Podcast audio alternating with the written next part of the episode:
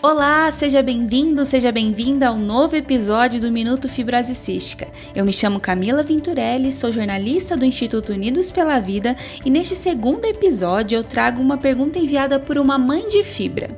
Como fazer uma alimentação hipercalórica e ainda assim saudável?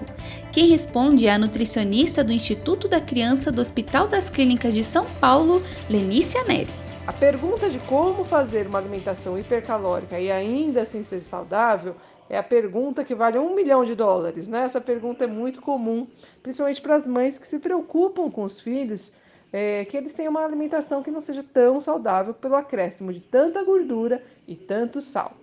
Mas nós devemos lembrar que a gordura, muitas vezes, ela é vista com maus olhos, porque ela aumenta o peso.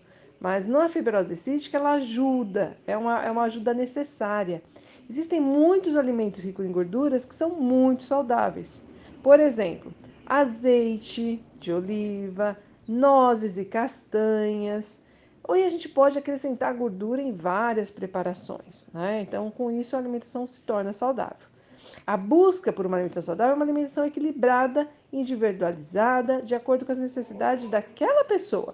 Se a necessidade do pessoa com fibrose cística é de maior quantidade de gordura, então ela precisa ter uma alimentação com maior quantidade de gordura. Uh, no caso da, da fibrose cística, nós não devemos esquecer de usar frutas, verduras e legumes também no seu dia a dia.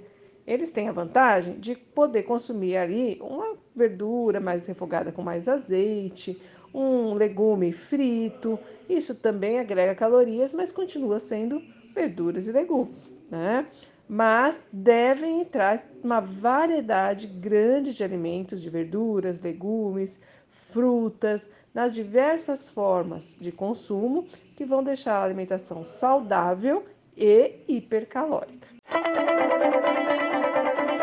Tem alguma dúvida relacionada à fibrose cística que gostaria que fosse respondida aqui no Minuto Fibrose Cística? Então envie sua pergunta para o e-mail contato unidospelavida.org.br ou pelo WhatsApp DDD 41 996369493.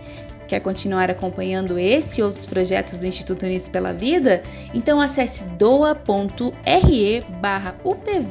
faça uma doação e ajude a fortalecer o nosso trabalho. Até o próximo episódio!